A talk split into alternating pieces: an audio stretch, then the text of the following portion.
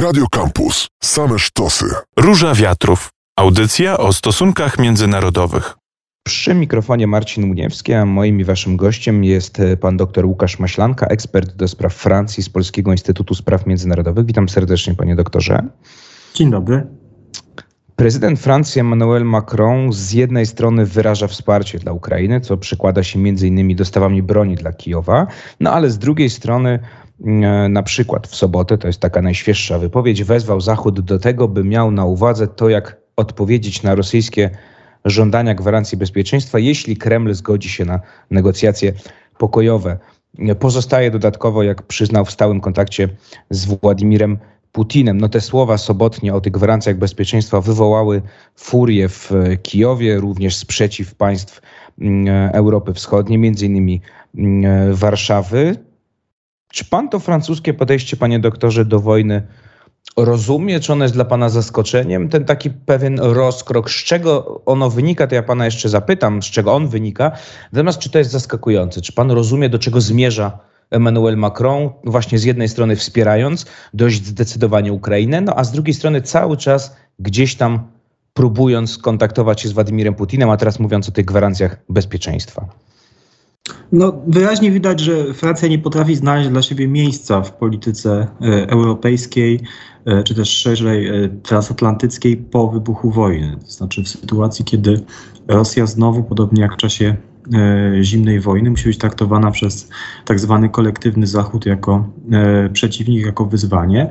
To jest sprzeczne z dążeniami Francji w ciągu w zasadzie całego okresu po upadku muru berlińskiego, kiedy ideą dominującą w Paryżu była budowa wspólnego bezpieczeństwa mm, kontynentu europejskiego z Rosją, także po to, by Europa uzyskała dzięki temu bardziej niezależną pozycję w stosunku do Stanów Zjednoczonych. Ponieważ im gorsze są relacje z Rosją, tym Europa ze względu na swoją słabość militarną i ze względu na podziały polityczne wewnątrz Europy mm, jest uzależniona, tym bardziej jest uzależniona od Stanów Zjednoczonych. To oczywiście Francji, która Mm, wyraża ambicje budowy autonomii strategicznej Europy, rozumianej jako przydanie Europie, Unii Europejskiej statusu mocarstwowości, e, tak aby mogła na równi e, mm, w polityce globalnej e, pełnić taką samą funkcję jak Stany Zjednoczone, jak Chiny, czy, czy, czy wcześniej, wcześniej Rosja, to Francji oczywiście nie odpowiada i stąd właśnie ta idea Macrona, by odbudować czy zbudować na nowo system bezpieczeństwa w Europie. On te mm, mm, chęci wyrażał już e, zimą poprzedniego roku, jeszcze przed mm, inwazją rosyjską na Ukrainę, kiedy podróżował do Moskwy na kilkanaście dni przed wojną, a po jeszcze wcześniej w grudniu, kiedy Rosja przedstawiła to swoje ultimatum, e, w którym e, też domagała się budowy nowego systemu bezpieczeństwa w Europie, więc Macron chciał się pokazać jako ten przywódca zachodni, który nie odrzuca e, całkowicie rosyjskich pretensji, tylko jest e, w stanie w sposób konstruktywny dyskutować z Putinem o tym, w jaki sposób e, ułożyć stosunki pomiędzy Unią Europejską i NATO a Rosją, aby Rosja również czuła się bezpiecznie, aby nie, nie, nie odczuwała zagrożenia ze strony NATO. No oczywiście z naszego punktu widzenia jest oczywiste, że w ten sposób Macron wpisuje się E, wpisuje się w propagandę Kremla. Oczywiście nikt nie ma zamiaru atakować Rosji, a już na pewno nikt nie ma zamiaru jej atakować od strony zachodniej. E, I jakby mm, mówienie w tej chwili o gwarancjach bezpieczeństwa dla Rosji w sytuacji, kiedy Rosja jest agresorem i atakuje Ukrainę, jest no, absurdalne, ale jest też um, sygnałem na to, że, że Macron jest w stanie nawet wpisać się w przekaz propagandowy Rosji, jeżeli to miałoby Putinowi ułatwić w jakiś sposób powód do, hmm, powód do cywilizowanego świata, powód do stołu negocjacyjnego z Ukrainą i z Zachodem, jeżeli byłby w stanie zrobić jakieś e, ustępstwa, w ten sposób mógłby również coś zyskać. Takie sygnały Macron wysyła i wydaje mi się, że mm, robi to Zrobił to nieprzypadkowo po powrocie ze Stanów Zjednoczonych. Wydaje mi się, że on poczuł się bardzo wyróżniony tą, tym, że e, prezydent Biden przyznał mu przywilej tej wizyty państwowej i miał nadzieję, że uda mu się mm, na przedyskutować także kwestię ukraińską w taki sposób, że to właśnie prezydent Macron, prezydent Francji będzie tym uprzywilejowanym negocjatorem ze strony europejskiej nowych relacji z Rosją No i to miał być, ta, to miał być pomysł na nową rolę Francji w zmienionej sytuacji bezpieczeństwa europejskiego. No, trzeba przyznać, że prezydent Biden faktycznie mm, no, bardzo godnie przyjął y, prezydenta Macrona małżonkę, bo to nie było tylko spotkanie w Białym Domu, konferencja, ale także chociażby mm, e, mm, kolacja w restauracji, tak bardziej prywatnie, więc no i sam Joe Biden to też jest, y, to też jest ważne, jak rozumiem w kontekście tego, co mówi Macron. No sam Biden powiedział, że jest gotowy usiąść do rozmów z Putinem, jeśli ten zakończyłby wojnę, czy chciałby zakończyć wojnę. A czy my, panie doktorze, wiemy, pan już troszkę o tym powiedział, ale czy to gdzieś wynika z tego, co mówi Emmanuel Macron, z tego, co mówi Pałac Elizejski, na jakie gwarancje bezpieczeństwa może chodzić? Co ma na myśli Macron? Jak on widzi ten powojenny ład, czy tą architekturę bezpieczeństwa? No bo z jednej strony on mówi o gwarancjach bezpieczeństwa, jak rozumiem co, w kontekście NATO, tak? No z drugiej strony mamy, mamy no Rosja, to co Rosja mówiła przed wojną jeszcze, mm, to ultimatum, że wojska NATO powinny się wycofać z z, z tej wschodniej flanki, tak, bo tak mówi według Rosji układ, układ Rosja-NATO z lat 90. Więc no właśnie, czy my wiemy, co Macron ma przez to na myśli? Nie wiem, co wycofanie wojsk NATO z Polski na przykład, to by miała być ta gwarancja dla Rosji? Ja nie jestem przekonany, że Macron sam wie, co ma na myśli. To znaczy, wydaje mi się, że on po prostu jest teraz bardzo z siebie zadowolony, że wysłał sygnał w stronę Kremla i y, znowu uważa się za no, wielkiego polityka E, który e, w ten sposób e, może zachęcić Władimira Putina do dialogu. Natomiast no, wydaje mi się, że tą kwestią przetargową w oczach Francji może być przynależność Ukrainy do, do NATO. To znaczy, że o ile Rosja miałaby się zgodzić na to, żeby Ukraina wstąpiła do Unii Europejskiej, to w zamian za to miałaby uzyskać to, żeby Ukraina nie wstępowała do NATO, podobnie Mołdawia i podobnie państwa Kaukazu Południowego, przede wszystkim Gruzja. Mhm. Jeżeli chodzi o y, obecność wojsk sojuszniczych na terenie Europy Środkowej, to y, wydaje mi się, że y, Francja nie, niezbyt chętnym okiem patrzy na Mm, na sytuację, w której rzeczywiście w Europie Środkowej miały być jakieś poważne zgrupowania sojusznicze, ale też pomagają Francji w tym innie, in, in, inne państwa członkowskie, które też, dla których też nie jest to priorytetem. Stany Zjednoczone dość mocno zwiększyły swoją obecność na flance wschodniej tuż przed wybuchem wojny, y, także w Polsce. Francja również wykonała pewne gesty w kierunku Estonii i Rumunii, gdzie przejęła przewodnictwo nad e, wielonarodową grupą batalionową NATO. No ale nie jest to oczywiście obecność, która nawet dla mm, tej rosyjskiej armii, która nie okazała się specjalnie no, gotowa, gotowa do boju, e, sprawiał, nie jest to siła, która mogłaby sprawiać zagrożenie. W związku z tym no, wydaje mi się, że to jest, to może być przedmiotem negocjacji. Mm, no niedobrze, że Mm, jest to kolejna wypowiedź Macrona, która nie została skonsultowana z sojusznikami, e, a już tym bardziej z tymi sojusznikami, których mm, te kwestie miały bezpośrednio dotyczyć, czyli tymi, którzy graniczą z Rosją. Jak panie doktorze w takim razie mm, powiedzmy wygląda ta pomoc francuska, czy podejście Francji, jeśli chodzi o Ukrainę? Bo mamy i e, no, wsparcie takie dyplomatyczne, ale właśnie mamy wsparcie też militarne. No, Francja chciałaby też uczestniczyć w odbudowie Ukrainy. Wsparcie y, wojskowe jest dość duże, to znaczy Francja dostarczyła kilkanaście haubic Cezar, y, wyrzutnie rakiet, y, taki francuski odpowiednik HIMARSów, kilka egzemplarzy, również systemy obrony przeciwlotniczej. Jeżeli to wszystko, sumować, zakładając także, że jest pomoc, o której nie wiemy, dotycząca wywiadu satelitarnego, zwiadu, to nie jest to pomoc niezauważalna, chociaż oczywiście jest mniejsza niż E, niż nawet pomoc, którą przedstawiły Niemcy, często krytykowane za to, że w niewystarczający sposób pomagają Ukrainie. Stanowisko Ukrainy, Francji w sprawie Ukrainy jest takie jak innych państw NATO i Unii Europejskiej, to znaczy opowiada się za przywróceniem integralności terytorialnej tego państwa, chociaż w praktyce oczywiście jednym z głównych lęków Macrona jest to, że armia ukraińska mogłaby ruszyć mm, na Krym, e, odbić Krym. E, Francuzi bardzo obawiają się eskalacji tej wojny.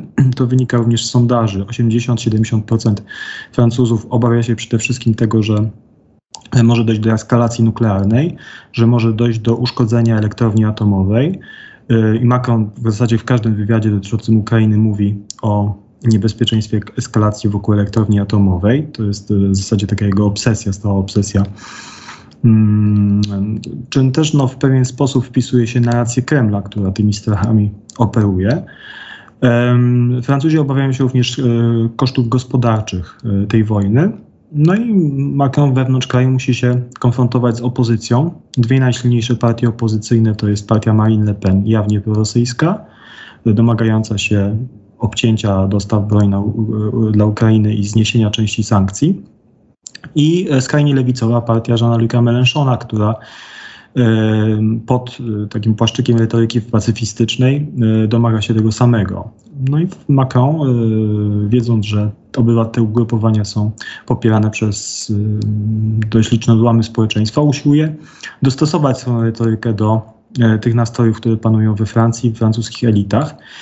Są również interesy francuskiego biznesu, który delikatnie mówiąc nie jest zachwycony tym, że ta wojna się przedłuża i że mm, inwestycje francuskie w Rosji pozostają no, zakładnikiem Putina. E, przerwane zostały bardzo poważne kontrakty grupy Total Energy, która inwestowała w Arktyce w wydobycie Aha. E, surowców. Establishment wojskowy francuski z pewnej części jest również nastawiony prorosyjsko. E, ośrodki analityczne również uważają, że wciąż stosunki z Rosją są ważniejsze niż stosunki z Ukrainą dla Francji. W związku z tym Rosja jest dla polityki francuskiej ważnym czynnikiem równowagi.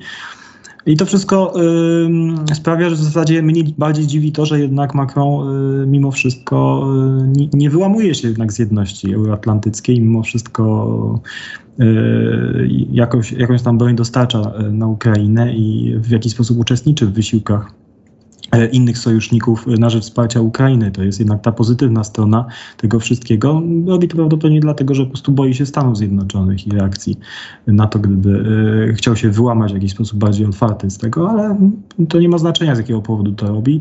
Dobrze, że e, nadal, pomimo tych swoich rozmaitych, niezbyt fortunnych wypowiedzi, Francja zachowuje się w miarę lojalnie wobec Ukrainy. Panie doktorze, to jeszcze, mm, bo już pan wymienił dużo tych przyczyn, skąd taka, ten, ten rozkrok w polityce francuskiej, w sensie z jednej strony właśnie wspierania Ukrainy, a z drugiej strony cały czas próba gdzieś tam rozmów, negocjacji z Rosją, pewnych ukłonów w stronę, w stronę Rosji. Na ile to, panie doktorze, też wynika z pewnych historycznych mm, zażyłości między Francją a a Federacją y, Rosyjską, czy jeszcze wcześniej mm, Związkiem Radzieckim, czy jeszcze w ogóle wcześniej mm, carską Rosją. Gdzie, czy tutaj gdzieś te historyczne też relacje, które były mm, e, no, w różnych, w różnych e, momentach historii często bardzo dobre, no gdzieś tutaj odgrywają też jakąś rolę, jeśli chodzi o politykę Pałacu Elizejskiego. Tutaj mamy do czynienia z pewną mitologią, to znaczy rzeczywiście jest y, historia przyjaźni francusko-rosyjskiej, ale jeżeli spojrzeć na, mm, na historię, to Francja zazwyczaj źle wychodziła na tej przyjaźni. Y, y, znaczy po wybuchu rewolucji w Rosji francuskie firmy również straciły mnóstwo pieniędzy. Rosja przestała być pożytecznym sojusznikiem z tego powodu, że wybuchła tam wojna domowa. Jeżeli chodzi o okres zimnej wojny, to w kluczowych momentach zimnej wojny Francja zawsze stawała po stronie Stanów Zjednoczonych, jeżeli chodzi o konfrontację z ZSRR, bo po prostu się bała tego, że te miliony czerwonoarmistów jednak e, ruszą za łabę i e, w ciągu kilku dni dotrą do Paryża. W związku z tym mam do czynienia z pewnego rodzaju takim sygnalizowaniem niezależności w kierunku Rosji, która jest czynnikiem bardzo silnie zakorzenionego we Francji antyamerykanizmu. I tu bardziej antyamerykanizm jest tym czynnikiem decydującym o, o tym, że mm, francuscy przywódcy mają taką potrzebę y, wykazywania kurtuazji w stosunku do Moskwy niż rzeczywista miłość y, do do tego, do tego państwa. Na ile sami Francuzi, jak oceniają politykę Emmanuela Macrona, to co robi Emmanuel Macron? Czy to gdzieś widać mm, e, ten pewna taki koncyliacyjny trochę ton do, do, do, do, do Władimira Putina? Czy to jakoś się odbija na sondażach pozytywnie albo negatywnie? Mm. Czy może to nie odgrywasz takiej roli w, na przykład? W, w... Szczerze mówiąc, nie znalazłem sondażu, w którym Francuzi odpowiadaliby na pytanie, czy, czy popierasz rozmowy telefoniczne Macrona z Putinem. Polityka zagraniczna nie odgrywa aż tak wielkiej roli w ocenianiu przez Francuzów wydarzeń politycznych. Oni przede wszystkim oceniają Macrona przez pryzmat polityki wewnętrznej mhm. i ewentualnie skutków, jakie polityka zagraniczna może mieć dla polityki wewnętrznej. I tutaj wyraźnie wynika z tych badań, jak już mówiłem, że Francuzi bardzo się boją gospodarczych skutków tej wojny dla, dla siebie. Z, z sondażu wykonanego jesienią na przełomie września i października wynika, że 40% ankietowanych popiera pomoc dla Ukrainy nawet kosztem e, francuskiej gospodarki, ale 30% e, chce pomagać Ukrainie w taki sposób, ale nie w taki sposób, by to zaszkodziło francuskiej gospodarce. Natomiast pewna mniejszość w ogóle opowiada się za e, przerwaniem pomocy dla Ukrainy. Czyli te na, na, nastroje nie są nawet takie niekorzystne dla Ukrainy, natomiast należy się spodziewać, że ta druga, druga grupa, czyli chcących pomagać, ale nie kosztem e, spowolnienia gospodarczego we Francji, będzie rosła. I im dłużej ten konflikt będzie trwał, tym bardziej francuski biznes będzie wypominał elitom politycznym, że, że po prostu tracimy pieniądze. Chociaż przecież mm, Francji wyłamanie się z polityki sankcji samej nic by nie dało. Znaczy, mamy świetny przykład Węgier, która stara się blokować wszelkie próby nakładania sankcji na, na, na Rosję, a jest w tej chwili jednak państwem bardzo mocno poszkodowanym przez przez braki e, benzyny na stacjach benzynowych. To znaczy, jednak brakuje takiego przekonania, że e, Francja nie jest jednak samodzielną potęgą, która może kształtować politykę e, zagraniczną e, w sposób zupełnie niezależny, tylko jest częścią pewnego systemu sojuszy który mm, jest zagrożony przez rosyjski imperializm. Taki sposób myślenia we Francji e, wciąż no dość słabo się przebija no, ze względu na brak tego bezpośredniego kontaktu z Rosją, brak sąsiedztwa i no, postrzeganie tego państwa przede wszystkim jako jednego z terytoriów, gdzie francuski biznes inwestował, skąd pozyskiwał surowce. Mm, postrzeganie Rosji nie różniło się zbytnio od postrzegania regionu Zatoki Perskiej, który również nie jest obszarem rozkwitającej demokracji. Mhm. To panie doktorze, ostatnie pytanie w takim razie. Czy myśli pan, że polityka Emmanuela Macrona, Pałacu Elizejskiego w stosunku do Federacji Rosyjskiej może ulec zmianie? No i teraz właśnie pytanie, w którą stronę i pytanie, co może na to wpłynąć? Czy wraz z kolejnymi zbrodniami popełnianymi przez Federację Rosyjską, z postępami ukraińskimi na froncie? No i właśnie, i teraz ta po, po, pozycja Macrona w stosunku do Putina się wzmocni, czy może właśnie będzie taka słabsza, bo tak jak pan powiedział, no biznes mm, uzna, że wojna się przedłuża, mm, tracimy coraz bardziej szanse, żeby w tej Rosji inwestować. Czy może to wszystko w ogóle zależy od Stanów Zjednoczonych, tak jak pan powiedział, głównie, czyli od tego najważniejszego sojusznika NATO, członka NATO i, i to tutaj, do tego będzie się Emmanuel Macron gdzieś tam e, ustosunkowywał i spoglądał. Jeśli chodzi o rosyjskie zbrodnie, to trzeba przyznać, że Francja jest dość aktywna. Zaraz po ujawnieniu informacji o masowych grobach w Buczy, to Francja wysłała tam ekipę e, żandarmów, czyli ekspertów do spraw e, kryminalistyki, którzy e, rozpoczęli badania. Francja ma tutaj doświadczenia, ponieważ prowadziła podobne e, badania na zlecenia ty, Trybunału badającego ludobójstwo w Rwandzie. Mhm. Więc y, tutaj Macron jest dość jednoznaczny, mm, jeśli chodzi o potępienie tych zbrodni. Nawet ostatnio y, poparł e, powstanie Trybunału mającego sądzić przywódców rosyjskich. Widzimy tutaj, że on bardzo uważnie czyta sondaże i Francuzi no, zbrodni wojennych nie aprobują. Jednak w społeczeństwie francuskim jest dość mocne wyczulenie, jeśli chodzi o kwestie praw człowieka i czym innym jest polityka wobec Rosji jako państwa, czym innym jest tolerancja dla, dla zbrodni. Tutaj, mhm. Gdyby Macron powiedział, że a, machnijmy na to ręką, to, to, to by się Francuzom nie spodobało i na pewno by tak nie wygrał. Natomiast wydaje mi się, że tak, że, że, że elementem decydującym będzie postawa Stanów Zjednoczonych. I jeżeli w Stanach Zjednoczonych y, wytworzy się pewna nowa dynamika polityczna na rzecz tego, że nagle jednak trzeba y, doprowadzić do jakichś rozmów pokojowych i trzeba zachęcić naszych y, ukraińskich przyjaciół do tego, żeby wykazywali większą otwartość, to Macron zacznie bardzo szybko spekulować właśnie na tych nastrojach za oceanem. Wydaje mi się, że już się do tego przygotowywał przed wyborami do kongresu, tymi, które były ostatnio. To było mm, czytelne w jego przemówieniu na spotkaniu wspólnoty Sant'Egidio, gdzie właśnie mówił, że to od Ukrainy zależy, e, kiedy wojna się zakończy, co można potraktować jako formę nacisku na prezydenta Zełańskiego, że no już najwyższy czas myśleć o tym, jak zakończyć tę wojnę.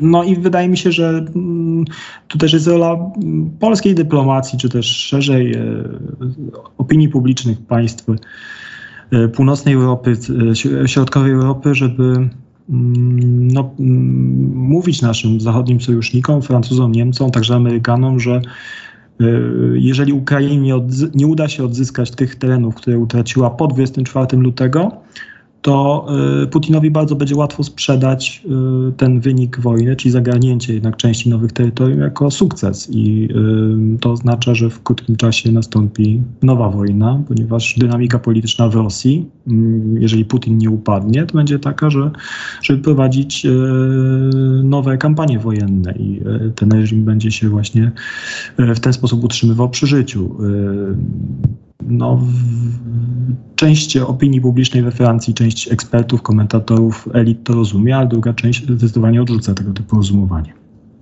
Doktor Łukasz Maślanka, ekspert do spraw Francji z Polskiego Instytutu Spraw Międzynarodowych, był moim i waszym gościem. Bardzo dziękuję panie doktorze za rozmowę.